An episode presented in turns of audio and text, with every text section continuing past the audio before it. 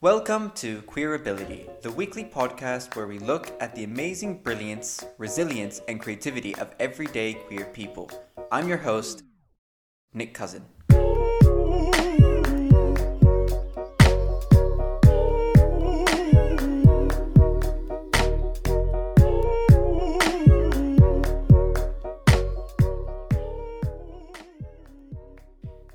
Today we're talking to the wonderful and insanely funny drag artist Nathan, also known as Topsy Redfern. I am really excited to share this episode with you. Nathan has an amazing story of self discovery. Nathan grew up wanting to be on the West End.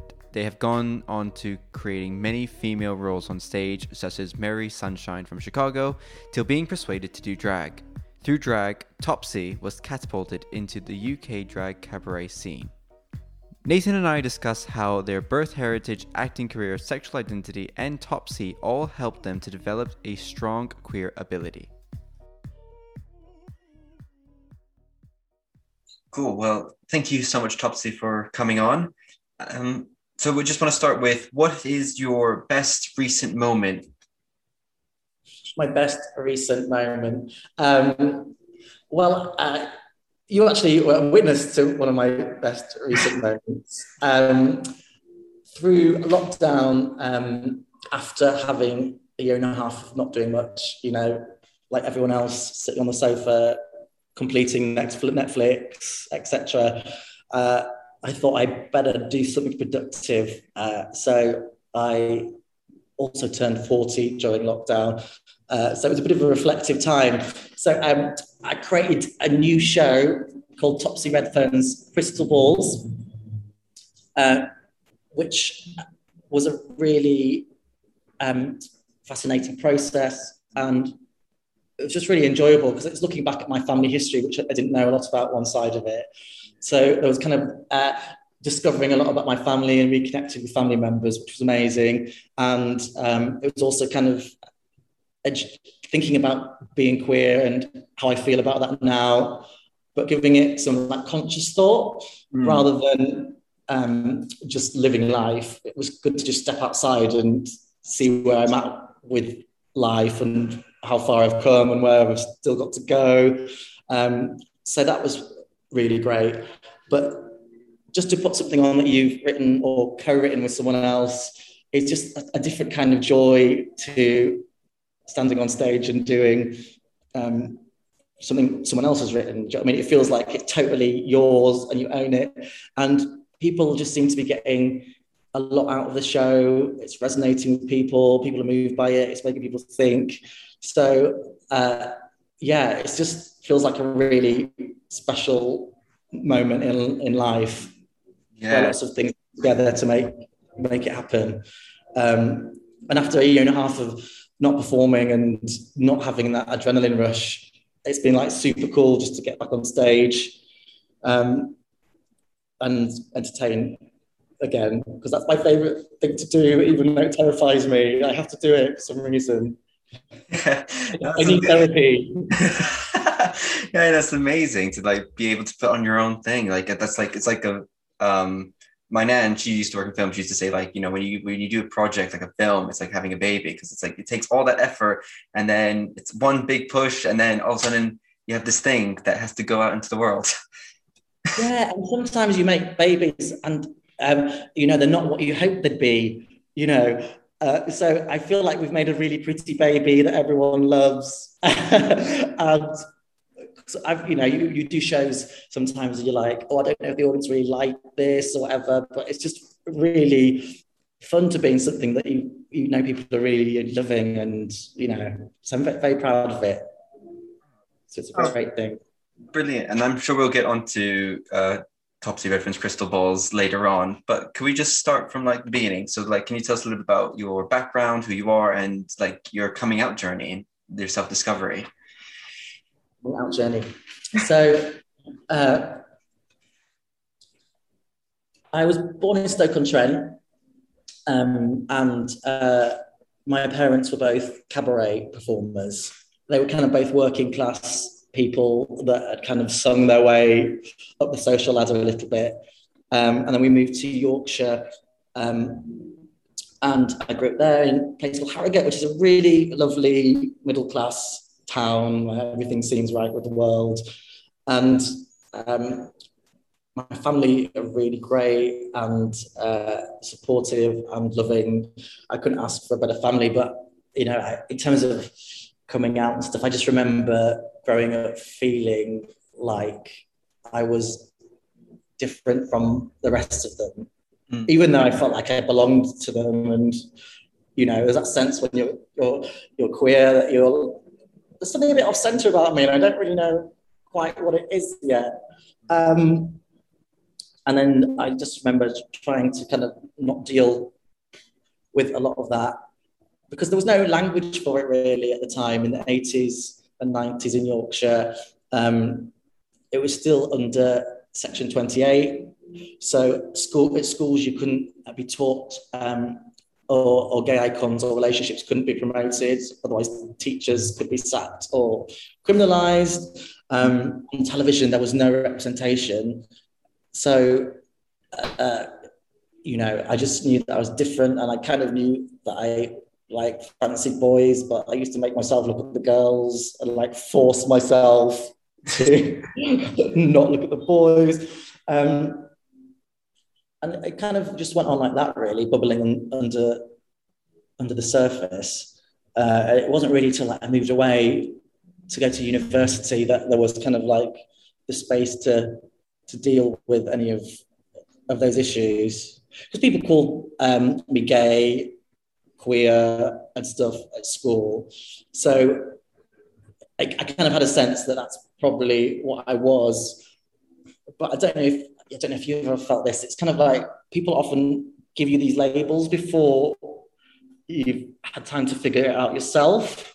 Yeah. There's something, there's something really unfair about that, I think. Do you know what I mean? It's like we should we should be left the space to realize what our identity is without someone forcing it on on you. Yeah. And I, I, something happened to me recently, actually, which was really interesting. In making the show, Crystal Balls, some uh, the director and writer Sarah, she said that some friends of hers have said to her in the past, uh, because I work in drag, etc. When is when is Nathan going to realize he's a woman? Mm. And I just, I just, thought, like, how dare you? Do you know what I mean? Like, yeah. I know why people do it, but it's like, I don't know. I just found it really upsetting that someone else has the right to tell you what you are or what you should be. Do you know what I mean? Yeah it's kind of like that thing where you know especially like at school like my experiences were like everyone else could see oh that i was gay before i could even i even realized myself so it's like yeah. i you know everyone kind of yeah i was like they kind of had that kind of expectation where people were treating me differently because they could see that i was different but i didn't think i was different and i'm not like it's just saying that like that odd it's odd how it's so easy to like, oh, you know, in sexuality, if someone is gay, people are like, oh, they're gay, so they're therefore they're you have to treat them like this or like that, and so I can kind of really empathize with that kind of understanding, like that frustration of like, can you just leave me alone? like, can you? yeah. Uh, yeah, and you know, we need to be given our own time. Uh, it definitely took me uh, time to kind of come to terms with well, not come to terms because that sounds like it's something I don't want to, to happen, and that's not the case. I remember there was a time when I was like, I don't want to be gay, but now I wouldn't change it for the world. Mm. Uh, but the, I think when you grow up, even uh, my family are great. You know, these odd homophobic comments that slip into everyday conversation. Uh, I mean, less it happens less over time, but it's still there. You know, my mum's saying, "Oh, look at that bloody big puff on the television." When you know, when you turn television on, it's Dale, Mar- uh, Dale Winton supermarket sweep or something. Like when you're a kid, those things like sting you and wound yeah. you. Um, so, you know, it takes. I think it takes like a lifetime to get rid of yeah. all that negative uh, associations that you build up about your identity or society tells you that you're wrong or different or yeah. Or lesser.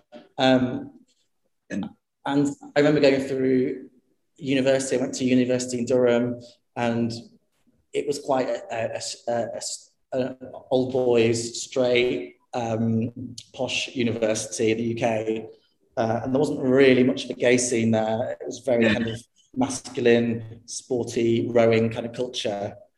But uh, I, I, was out, but I didn't advertise it. And I remember it was an LGBT uh, QIA plus society, but mm. like I, I, didn't want to be part of that crowd. You know I mean, like you know, wearing rainbow flags and uh, flagrantly displaying their yeah. sexuality for all to see. You know I mean? I definitely still carried a lot of uh, embarrassment about it. Kind of messages like of like Section 28 and, you know, especially like AIDS at the time, like that was a lot of messaging for gay people is like, you know, um, gay diseases, gays spreading all these diseases and everything. And like that's the only messages we can promote uh, LGBTQ lifestyles in a positive way. So the only way it was it was negative or stereotypical, like the over caricature people. So I was like, I was just wondering, like, your experiences about surrounding, you know, what was that like? Was did you take that chain going forward? Yeah, it's definitely something that stuck with me. I have a vivid memory of EastEnders when the character Arthur Fowler, his son Mark, I think the character was called, uh, uh came out as being HIV positive, and he'd eaten uh, dinner with his family and the knives and forks had been in the sink, and like his dad was rifling through uh, the, the, dirty dishes to try and find which knife and fork was his, so he could like throw them in the bin. Yeah, and uh, it, that was like kind of really hit me, like images like that, yeah, are, so strong. Um, and like also how, like when when you're when you're gay, it feels like sometimes your whole identity is about the sex act, mm. and that's the only thing people see you as. Yeah. Do you know what I mean? It's like people, uh, you know, if you, if you get to a wedding and it's a, a man and a woman, you know, they're going to go on their honeymoon and do whatever, but that's not the first thing people think about. Yeah. You know, think, have a lovely family, isn't that wonderful? Yeah. But, you know, I feel like when it's two two guys or two girls, there's kind of these associations that it's all about sex. And when you're growing up and you haven't even had sex yet, uh, and you know, it's something you don't talk about, yeah. to think your parents are thinking that about you. Do you know what I mean? Yeah. Thinking about bumming, thinking about bumming every time they yeah they tell you about you. It's just mortifying when I was growing up. yeah, when you, you think. Know? Yeah, when you think of it like that, that's that's really true. It's, it's like sexualizing, overly sexualizing people it, it reduces like a whole person to just that. I think in, yeah. in, in society a little bit. Um, but I do think the AIDS thing really has hung heavy throughout my life. This association of death mm. and sex, mm. um, and a massive fear. Um, I think that's why PrEP is such an amazing thing. Do you know yeah. I mean? It's like allows allows you to have sex without this kind of weight bearing down on you all the time. Um, so it definitely has had a massive impact. And I think later generations are, are lucky that kind of the times have changed, uh, and it, it, feels even from I'm, I'm 40 now. It feels like uh, say my nephew who's gay, he probably wouldn't have the same attitude towards sex as I would. Yeah. Which is a good thing. Know. A lot more open now. Like the I mean we have like, you know, more role models, more people are out there. The exposure is not so underground anymore. Mm, mm. Yeah. And also like I think it's really cool now how um you know, especially with the adoption of the word queer and that it's all a bit more fluid and uh, people are allowed to experiment and try things yeah. and, and not commit to anything. Whereas I felt, you know, you were you were this, you were gay, or you you know, you couldn't be bisexual because that was just greedy, or you're lesbian, or you're straight. I mean, it's like there was never any room for anyone that was like slightly in the middle. Yeah. Um, and I think now that's the great thing about uh, kind of queer identity is that people are allowed to change and evolve through life and make discoveries. And I think a greater uh, understanding of the difference between sexuality and gender as well, yeah. kind of how they interplay and how they're different. Yeah. I, I feel always felt a massive shame about being girly. I think that was more than being gay. I think being mistaken as a girl when I was growing up, being feminine. It's like the worst stereotype of a gay man. It's like when you come out, oh, oh, you're gay, son, but please tell me you don't put women's clothes on. Do you know what I mean? It's like Yeah. the worst version of Yeah. a gay man uh, from like mainstream society. Yeah. So I've kind of grown up feeling kind of, even though to be more feminine is natural for me, uh, I definitely tried to butch up a lot when I was growing up. Um, and I think when I eventually came to do Topsy, be a drag queen, uh, it kind of it's kind of allowed me like safely to explore my feminine side Mm. in a, a world where that's celebrated uh, and safe. Um, and, and through doing that, I think uh, Topsy's kind of seeped back into me and made me much comfortable with myself, you know, walking down the street with painted nails or uh, swooshy clothes or long hair. Uh, and now I kind of enjoy being different Yeah. being unique and being stared at. Like I'm like, if people don't stare at me, I'm like, why is no one looking at me?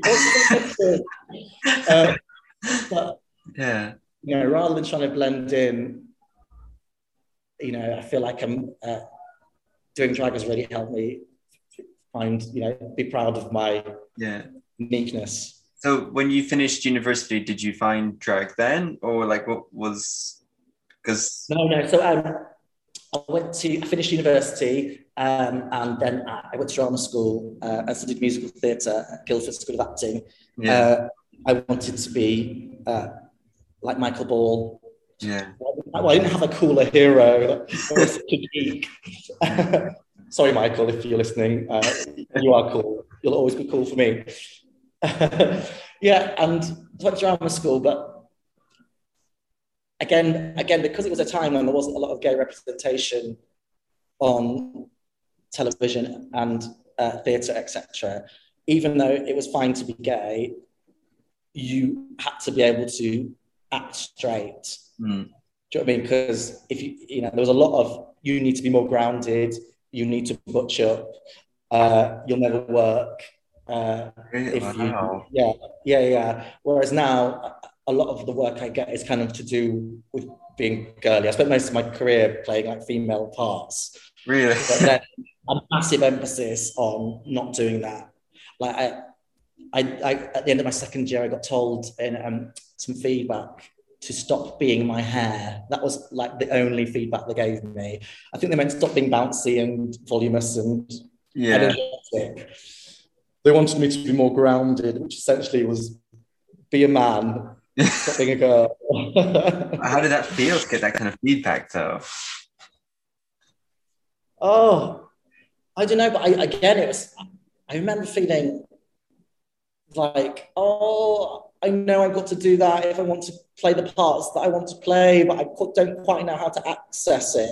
Yeah. You know, it's like like language that I didn't know how to speak. You know, I often feel like that with straight men. Like, I got twin sister and grew up with- around lots of women and lots of gay friends. Like, I, I kind of don't feel like I ever learned like the rules of straight men, how they talk, how to be around each other. Uh, so even if I'm acting at jobs where I have to be a bit straighter or butcher, like I'm a bit like, fuck, I don't really know how to do that. I've been trying to do that my whole life and never quite figured it out. Yeah. I get terrified if a director says, you know, butch it up. I'm like, how? How, how, do, how do you do butch?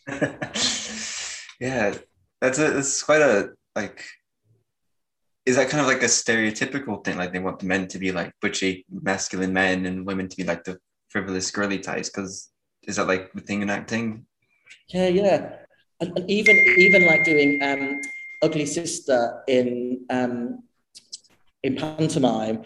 Uh, so the British tradition is it's kind of a bloke in a dress, and it's clearly a man, often a bigger guy, 50s, 40s, 60s, whatever. Uh, I, I, was doing that uh, in my late 20s, early 30s. But like, you put a dress and some makeup on me, and like, it's like a look like a real girl. So yeah. like this, I remember this one director screaming at me, "You need to be a bloke in a dress." Like, "I can't, I can't, I don't know how to do it." Um, but you know, so I, I just ended up being like a really horrible older sister and really mean and bratty. And yeah, it worked and we got good reviews. And then he really liked me once we got good reviews. So yeah, it's like finding your own kind of voice, really, because sometimes you know trying to be someone else doesn't really work all the time. No, absolutely. Always find your own voice. Always, even even in drag, I think it's. Uh, especially with RuPaul and stuff, there's like a lot of homogenization of drag and you have to do X, Y, and Z. But I think you've got to find like what, your uniqueness, I suppose, as RuPaul would say. Yeah. Uh, yeah. Always, oh, yeah. Always come. Do you do drag? Um, I've done it. Uh, I did like a whole summer where I was. I, I like my summer project was to do a drag to become a drag queen for like do a show at the end. So I taught myself how to do makeup. I taught myself, you know, basic stuff. Um, people gave me clothes and everything. I did try it. Um, benefit of the listeners, he would make a very good drag queen because he's got a very pretty face. I'm sure you were gorgeous, darling. Oh, thank you. Uh, it was Poppy Pills. yeah, it was a glamour. Prescribed medication, or yeah. well, basically the idea of the the character was that she was basically in, born into a clown family, but she wants to be a supermodel. And she got depression because she could never be a supermodel because she was a clown. So she would like the idea was like she would go on the runway, but then she would have like a train of like uh the cl- the cloths coming out. or like she'd sneeze and then like the flowers would pop out. so she could, never, she could never really get away from her clown heritage. I love that. That's brilliant. so how did out of the hat or something? Oh, yeah. brilliant. You not perform as her? No, I mean like it was kind of like a summer thing. Like I probably it's um I found it quite it was quite a it's quite a tough thing to get into, like honestly, drag. It's a very um it's it's a one, it's an expensive hobby when you first start. like no, it is. yeah. You know, it, it pays quite well, I think, if you're doing it a lot, but a big portion of your money goes on the act of being a drag queen, the makeup. Yeah. Uh, you know, the the traveling. Yeah. The, the digs. Yeah, everything. And there's so much you need to learn, like, you know, editing your music, uh, just makeup in itself is an art, editing music is an art, you know styling yourself properly. It's it's a lot. And if anyone is ever listening shaving yourself is awful for like when you do it long over a long period of time so I used to shave like my whole body just to be with it. And honestly, it is awful. Like, so I always get like when people, when I always hear like men's like say like, oh, you know, women need to shave or anything. I'm just like, you do it for three months and see how you feel. You know, if they want to like, if, if they want to take a little break from shaving, that is their choice. it is weird, isn't it? I, I, I'm really hairy naturally, but I shave my arms. I have done for years and years now, and like, I can't bear it if they're hairy now. Really? I can't, can't look at them. Yeah, it's like not me anymore. yeah, just like because I'm quite like I'm dark skinned, like Mediterranean, so like the hair does come out quite quickly as well. So it's like four times, like three, four times a week. I was going like. Yeah, it's every day in the shower. I do a quick yeah. so uh, Maybe we should be East London drag queens because they're, they're all hairy. Really? proud of it. Yeah, hairy chests, yeah. hairy legs.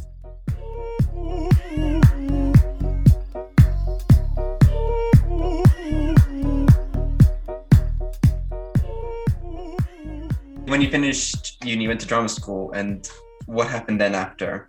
Actually, who was uh, a lovely actor called Michael Matus. We were together for four years. Um, I started working as an actor and also lots of times as a waiter and teacher in between acting jobs. Um, and then just when I was on the verge of giving up because, you know, I was like, oh, I've always wanted to be, always wants to be in the West End and it just isn't happening. Uh, I remember I was in bed crying to Michael saying, I think I've had enough, I don't think I can do it anymore. And then I got a phone call from my agent the very next morning telling me that uh, I was being cast as Mary Sunshine in the musical Chicago in the West End. I was like, oh my God, the timing of this is amazing. Uh, so even though I played lots of like female characters, cross-dressing roles in other stuff, I think that was the show that kind of put me on the drag trajectory. Because after the show, we used to hang out in a place called Madame Jojo's. Don't know if you know Madame Jojo's. Mm. Uh, it's in London. It was a, a, cabaret club that was famous for decades, and it, it, got closed down because they kind of kicked the prostitutes out of Soho and gentrified it. Uh, in some of the redevelopment of all that, it kind of it got it got uh, closed down. But that was the first time I ever saw drag queens, really. And uh, uh me and Michael split up, and I moved in with a drag queen called uh, Lady LaRue, and uh, she was like, "Dear, you need to be a drag queen. You, you, you, you make a killing at it, babe. You should do it." And I was like, "Oh no, I don't a drag queen. I'm worse than that. How terribly down market and tacky to be a drag queen." Like, to, to not very long after. Yeah. um, and it kind of just started off as the day job because I didn't want to do teaching in between acting jobs because I love kids, but there's only so much, like not all the time.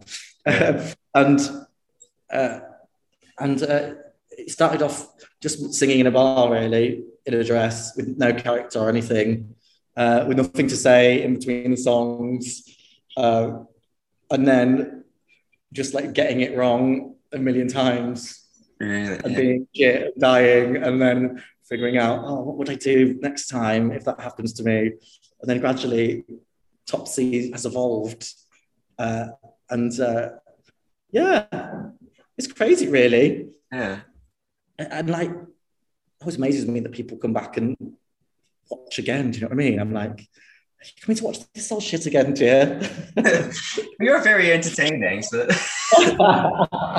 You're very sweet. Yeah. Uh, yeah, but it's, it's it's good. It's good. It's a good lifestyle. It's, it's surprising, surprisingly secure compared yeah. to acting. Because in acting jobs, you might have one, and then you've got nothing for months and months. But you mm. can kind of once you get onto the circuit, you can kind of all year round work doing drag, which is cool. Yeah, that's quite cool. So, how did you kind of keep yourself motivated to you know going through those like really long periods of like not much happening? So, like, I don't know really. I've got my philosophy is if you throw enough shit at a wall, some of it's going to stick. And I don't know, like, I've just always known that I have to do it. Like, it's in me, it's what I want to do. And sometimes, like, the best things happen when you fail or don't get the job or you're feeling crap. That's often the times I find that I'm motivated to do something creative or try something new, which leads to other great stuff. Yeah. I think success always comes from failing. Um, but yeah, yeah, stubbornness and pride, that's what keeps me going. Yeah. I need I need to prance around and show off. Yeah. There's no feeling like it though, like being on stage when things are going well and there's an audience and you I always think it's like riding a wave if you're searching uh, if you're surfing like quite often you won't catch a wave and you're you know just on stage doing your thing but sometimes like you catch the wave and it's just like the most magical moment yeah. and you feel so powerful because you think i know that they're going to laugh if i say this i know they're going to do that yeah i don't know it's a kind of it's a kind of magic that is just amazing better yeah. than sex yeah, it's, like, it's like kind of like euphoria, isn't it? Just being on stage and you know people laughing with you, not at you. Yeah, yeah, yeah, absolutely. Yeah, I you know, I love it. Oh, the adrenaline pumping, which I, it's just a, being an adrenaline junkie, really. I, I think. Um, yeah, so you, you're a performer as well. Um, I, I used to like um, amateur acting. That was my thing. Um, so I used to at the drama like drama society at school. Um, I played a very gay Demetrius from Midsummer Night's Dream. Um, I think everyone could tell I was not interested in the two girls. I was more interested in the other guy. that sounds like a much more fun play. Yeah, I think so. I think that was. I thought it was like it kind of. I was like Shakespeare would have loved that because it was all about people falling in love with the wrong person. yeah, absolutely. I Um, always fall in love with the wrong person, unfortunately. Story of our lives. yeah. Um, but yeah, like for me, like performing is just something that kind of comes and goes in waves. So like, I mean, it, it is something that I have. I'm not shy to do, but like, it just seems like, you know, as you kind of, I kind of went way. I wanted to work in film for ages, but I ended up with COVID, kind of getting away from that and kind of starting this, the podcast and everything, which has been, which is really lovely because still part of my creativity. Get to like talk to so many interesting people, learn so many about them. Um, but you know, there is always that kind of, you know, that passion of wanting to perform again and all that stuff. So, yeah, once you've been bitten by the bug, you've got Yeah. to do it. There is nothing else, there's nothing like that when, you know, you, you just walk out on that stage and the lights turn on and, you know, Oh, and like um, my twin sister's not really a performer, but my niece Pippi Ava, she's called, who's um uh, for like, I just know that she's going to do it. You know, you see her on stage already at four, and she's kind of just got it, and she loves it. yeah. You know, so young. I honestly kind of think it's in our DNA if we're meant to do it. Yeah, I think you, yeah, it's like always that kind of calling. Um, my nan again, like she used to say that you know, you know, arts don't choose. You don't choose the arts; they choose you, kind of thing.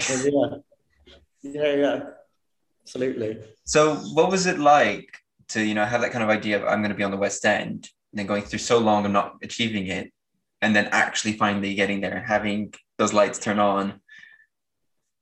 Oh, it's amazing. It was an amazing experience. I mean, just having set a goal and achieving it is always a really wonderful thing. Um, and I think the fact that it wasn't an easy route makes you appreciate it all the more. Mhm. Um, but sometimes the best thing about being in a really uh, uh, swishy job is the fact that you can brag, brag to people about it. The actual day to day of it was actually um, the hard work and repetitive, and you know, pleasing all the different production team members and coming, giving you various different notes. Well, actually, doing something like drag is way more creative in many ways. Mhm. Do you know what I mean? Rather than being in the 17th cast of Les Mis and being told to stand at this point and do it like that, like Yeah. uh, I, I really enjoy the creativity that drag brings, um, things like crystal balls, um, the kind of writing, creating, developing side of it as well is is is, is just as fun. It's quite often once, you, once you've done once you've done so many uh, runs of a show, you're just in a loop. Then, do you know what I mean? Like drag's always exciting because you don't know who's in the audience, you don't know what they're going to heckle out. Yeah. Uh, so you've got to live by the seat of your pants. That's one thing I've always like like admire with drag queens about how quick they can respond. Like it's one of the most amazing talents I've ever seen. Like skills to learn. Oh God, the, the times when you're like, oh my God, there's just blackness in my brain and there's no word. the more the more you do it, the more you, you build up the Rolodex of things. Yeah, this it just comes with the experience of. Yeah, yeah, yeah, yeah. Most things drag queens say they probably said before. All right, that's the secret. you build, you build up your repertoire as you go. Things to say. Like when I first started, I've got I was like, I've got two jokes and that's it for the show. Uh, yeah, yeah, crazy. But that's in my free time. I don't like doing anything scary, like roller coasters or um, watching horror films, because I feel like most of my life is spent in perpetual fear and nerves about performing. But in my free time, I don't want any fear or terror at all. That's quite fair. yeah, performing can be quite scary. So, like, how, how did, like, how how do you get over it, or you just you just kind of go push through? Because it's like if you're having stage fright, how does that? honestly, uh, my mum was the same. She used to nearly be sick sometimes before she went on stage. Like, I just get terrified um, I think I know now that it's going to be all right most of the time. Mm. So it's just having a little psychological game with myself. Don't be stupid. Yeah. It, it always goes all right. It's going to go all right this time. But every time before I go on stage, I'm like, why do I do this for a living? This is a stupid idea. Yeah. Get a sensible job. that's that's what it's more it's more exciting and fun, I think, just to live life a little bit more on the edge a little bit. Mm-hmm. Um, one thing that you mentioned in your show is, and I because I, I, wanted to talk about it, and because I think it's quite an interesting thing, is about um, the drag the drag queen story time. You know, it's such a it's such a hot topic on social media. Oh, God, God, yeah. like we, we had a, an article that Sarah Chu, my co-writer for Crystal Balls, put in Independent, and it was touching on drag queen story time. And some of the comments that people were leaving uh, about the article, it was just horrifying and disgusting that people have these mm. views. I mean, yes, drag is an adult form of entertainment, uh, but you know, credit performers with knowing what audience they're playing to. Uh, yeah. you know, if if I was dressed as a pirate, no one would give a damn if I was reading stories to children or not. Do you know yeah. what I mean? But again, it's connected to the fact that it's men wearing dresses and they're probably gay. So it's just so much homophobia involved. Yeah. And still this fear that children are going to be converted or in some way by the experience. Yeah. That, uh, you know, it's just like ridiculous fears. When in reality, a world where children grow up knowing that gay people exist, lesbians exist, people with two dads, uh, people of different races, whatever, like that representation is important because if that representation exists, then it's just part of the fabric of everyday life. It's nothing to bat an eyelid. And as long as you're teaching people to respect each other's differences and be kind, which is what I do when I'm doing drag queen story time, then the world would just be like a much better place. Like if like when I was growing up, uh, being gay was something not talked about, hidden away. So it's not surprised when people suddenly come across it when they're teenagers that it's weird and strange and something other and something to be horrible about because they haven't been taught about it. Yeah. You know, we all are scared about things that we don't know about. Um, yeah, I, it just makes me sad that in this day and age, there's still such negativity surrounding it. On the other hand, there's loads, I meet loads of really cool families that really want to bring up um, open minded, liberal, uh, kind children. And that's really heartwarming that there's so many people out there that want, want to do that. You know, and they've, they, have they have got no uh, connection with being a LGBTQI plus themselves, but they want their kids to know that this is a, a, a normal and, and totes cool thing. Yeah. Uh, um, you know, I, I, in Drag story time, it's amazing. I, if we do get uh, uh, gay, lesbian, trans people, etc., watching it uh, and me reading the stories, it becomes emotional when when you've grown up and there's a story called The Prince and the Knight that I read, and it's basically like a Disney love story. But you know, we only got stories about boys and girls getting together, mm-hmm. and to sit and read a story about two men getting together, uh, as it should be, as a really normal thing, feels really, really emotional. Like it often nearly makes me cry when I'm doing it, and you can see that in some of the audience as well. Um, because it just means so much that it's allowed to be part of the mainstream.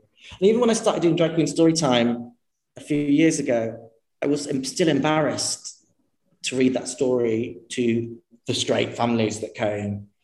You know, so even, even, at like, I mean, like in my late thirties, having been a drag queen for a long time, there was still this sense of like shame about it that uh, I was carrying around. But I think it's only been the last couple of years that I'm like, no, actually, you know, we this, these these stories have to be told. Yeah. You know, it's important that we tell these stories because otherwise people make up their own stories about you, which might not be favourable. Yeah. So, What do you think was the Yeah. switch for you that made you change that you were like, no, I'm not gonna let this the shame take over and I'm gonna push through? I don't know. It was it was kind of unconscious that I was doing it, and then suddenly I realised that I was kind of embarrassed about it.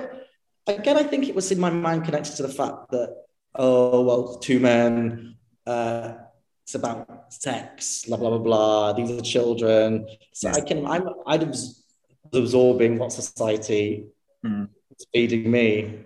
Yeah. Um, but you know, no- there's going to be some kids. We do all, all age groups that watch it that they're going to see a story uh, that that resonates with them, and it means that they grow up not feeling weird or strange or different yeah. or there's something wrong with them. Uh, You know, none of us should grow up feeling like there's something wrong with us. Yeah. you know, That's not that's not a, a- a place that's nice. You know, uh, you know, it's like or being in, in I you sometimes see people in families and there's a, a gay sibling and it's almost like they're the lesser member of the family, etc. It's like no, no, that's not right. You know, we we deserve as much space, airtime, uh, limelight, spotlight, love, Yeah. respect as anyone else. Yeah. So I think that's why I think drag queen story time is really important. Uh, and there's such there's such great uh, stories now. There's a massive list list of queer literature for children uh, and families to read, uh, uh, which is which is great. Uh, the show actually, Crystal Balls, uh, is exploring my traveller heritage and Yeah. um, uh, I was speaking to uh, a gentleman that runs Traveller Pride, which is uh, uh, a pride for travelling community. And the, there's a, actually a children's book being written about gay travellers as well, Yeah. which are massively underrepresented in the media. So that was heartwarming to hear the other day. Yeah. I mean, because um, I think we should go into a little bit of crystal balls and then, you know, because like I think it's Well, yeah, it's like I think it's one of the it's a very like really heartfelt story, but you put such a funny spin on it. It really draws the like it drew me in completely. Um, yeah, and like you, I you, obviously you, you taught so much about like the traveler community and everything. that A lot of people don't hear. So, what was it like connecting to your traveler heritage? Well, so my great great grandmother was a fortune teller in the fairgrounds. She'd run away. Uh, she was uh, born in Bristol. She'd run away with uh, my great great granddad Edwin Kiley, who was an Irish traveller and a showman. So that means that he worked in the fairgrounds. Uh, and she developed this persona, Madame Olga, um, and she ended up telling fortunes of quite a lot of rich and famous people. Like I, I, always remember being fascinated by that as a kid because it's such a romantic notion of a gypsy fortune teller. Yeah, It's- It sounds really cool. But then when you say to people, oh, I'm from Irish traveller heritage, growing up, you could always see like an element of kind of distaste, distaste about it almost in people. So something that I thought was a really cool thing. I, I kind of would always think, oh, people, other people don't think that's that cool yeah, and uh, and it's it's just interesting doing the research on the show, speaking to people who are travellers, uh, um, just about how many negative stereotypes are talked about in the media, etc., or by people in everyday life, and like how acceptable it is, like the racist comments you hear about travellers that wouldn't be tolerated about any other culture or or race. Uh, it's, it's like really shocking. Um, uh, and it's a, a, a bit helped me understand, I suppose, why those stereotypes have come to be. Um, you know, like traveling communities have uh, had the, the, the, land that they're legally allowed to use for travelling uh, been, it's been reduced and reduced and reduced. So then the, uh, by the government, so there's um, they have to camp illegally, which then gets them in trouble with the law. Uh, it can get them uh, social services involved. They can have children taken away. It becomes like a cycle. Uh, it's almost like uh, the way of life is kind of criminalized, um, which is which is which is really crappy. Um, and even education of traveller kids is the budgets are cut. So how, how do you hope to have integration yeah. or, or traveller communities to have a voice if there's no education? It's kind of like slightly silencing yeah. that, those, those communities. Um, but also like it traditionally like travellers would maybe uh, as, as well as the show people that brought the fair around the town they they would be like they'd have a trade maybe knife grinders so they'd come and grind grind the knives of people or they'd sell pegs and that was so it was like oh the peg lady's coming around or I need some more pegs so yeah. uh, there was a usefulness uh, to travelers uh, where, where society accepted that because they were perceived to have a value etc but as society changes and we don't need pegs or knife grinders anymore mm. then then people are less inclined to find value in them, which yeah. is not a good thing because it's like, uh, you know, we own, you know, we only like gay gay people that are talented or good, or uh, you know, I don't like people of color unless they're really good at sport or whatever. Do you know what I mean? It's like. Yeah. Just because you've got a skill or a value doesn't make you better person fundamentally, I don't think, or more acceptable. Yeah. No, that does make um, sense. Like it does make sense. Like if you are someone who's not part of the majority, to fit in, you have to excel at something. So I think this is why a lot of you know minorities they have to be the best sportsmen. They have to be the funniest comedians. They have to be the best because if they weren't, they would get no recognition at all. Yeah, yeah. It's even even with the footballers recently uh, uh, in the England final, uh, the, the gents that missed the penalties, like uh, uh, their skin color was not an issue until they missed the penalties, and then suddenly they get held with racist abuse. I, I just think it's it's really disgusting.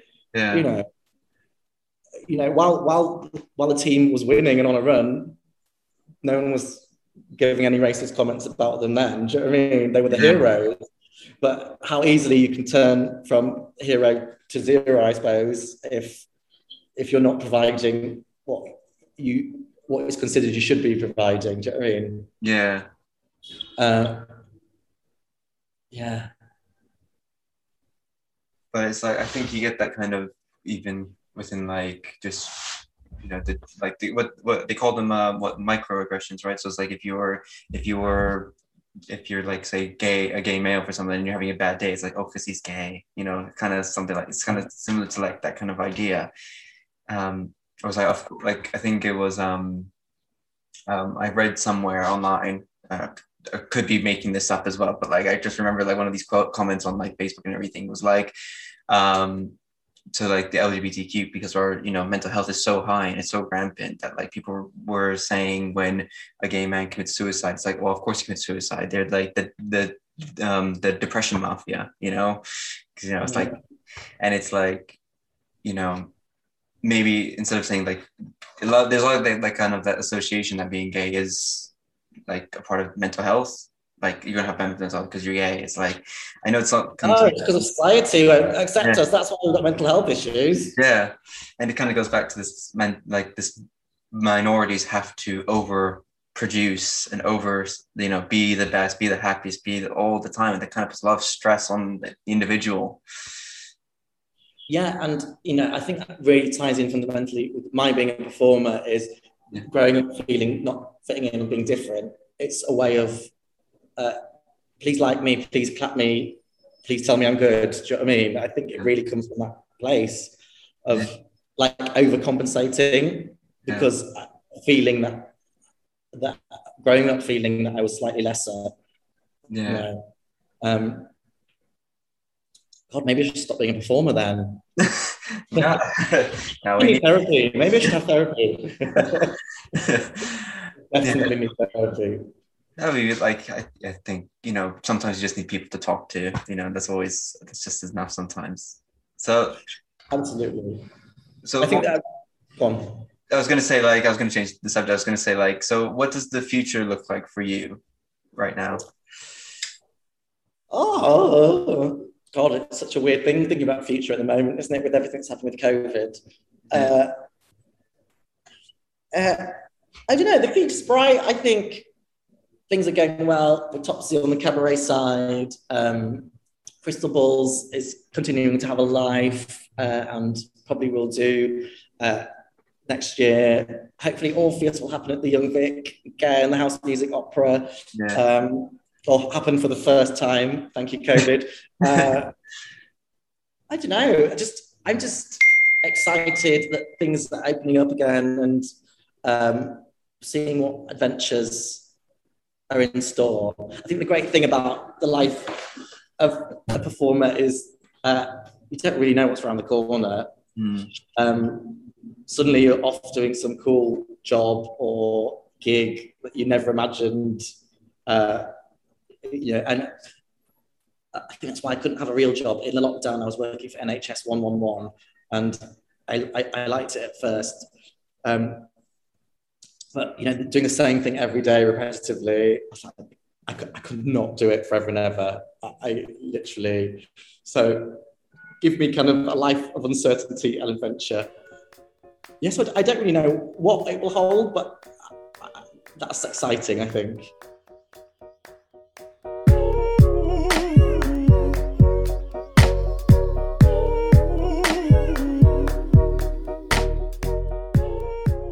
That's all we have for today. I hope you enjoyed this episode. If you did, please remember to like, comment, and follow us on Instagram at Across Rainbows, and check out our website www.acrossrainbows.com for more details on Nathan or previous guests.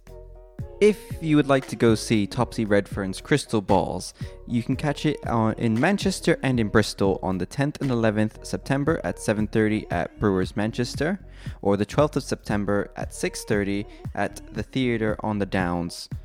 For more details, check out bristololdvic.org.uk forward slash what's on forward slash Topsy Redfern's Crystal Balls.